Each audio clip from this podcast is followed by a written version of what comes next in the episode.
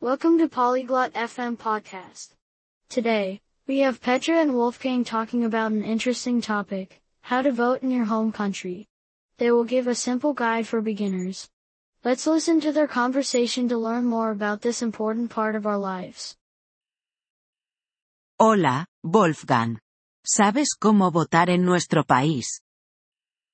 Hello, Wolfgang. Do you know how to vote in our country? Hola, Petra. Sí, lo sé. No es difícil. Hello, Petra. Yes, I do. It is not hard. ¿Puedes decírmelo? Soy principiante.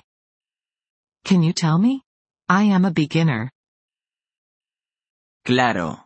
Primero, necesitas registrarte. Sure. First, you need to register. ¿Cómo me registro? How do I register? Puedes hacerlo en línea o en persona. Necesitarás tu DNI. You can do it online or in person. You need your ID. Vale. ¿Qué es lo siguiente? Okay. What is next? Luego, esperas. Te enviarán un papel. Next, you wait. They send you a paper. ¿Qué dice el papel? What is on the paper? Te indica dónde y cuándo votar. It tells you where and when to vote. Entiendo. ¿Y qué hago el día de la votación? I see.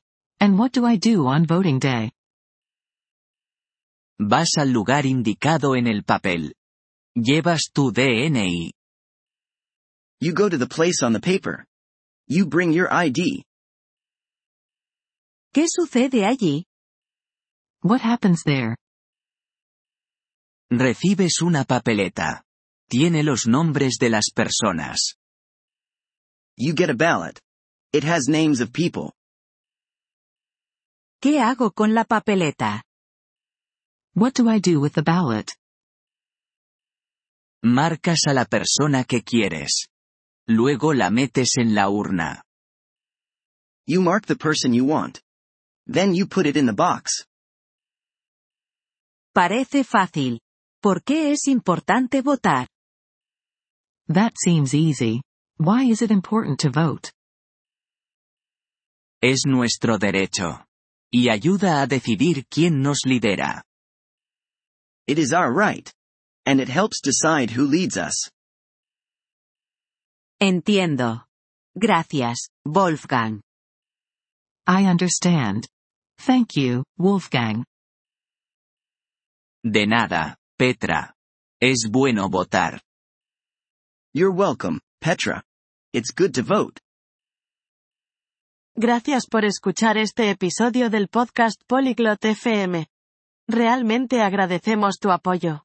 Si deseas acceder a la transcripción o recibir explicaciones gramaticales, por favor visita nuestro sitio web en polyglot.fm.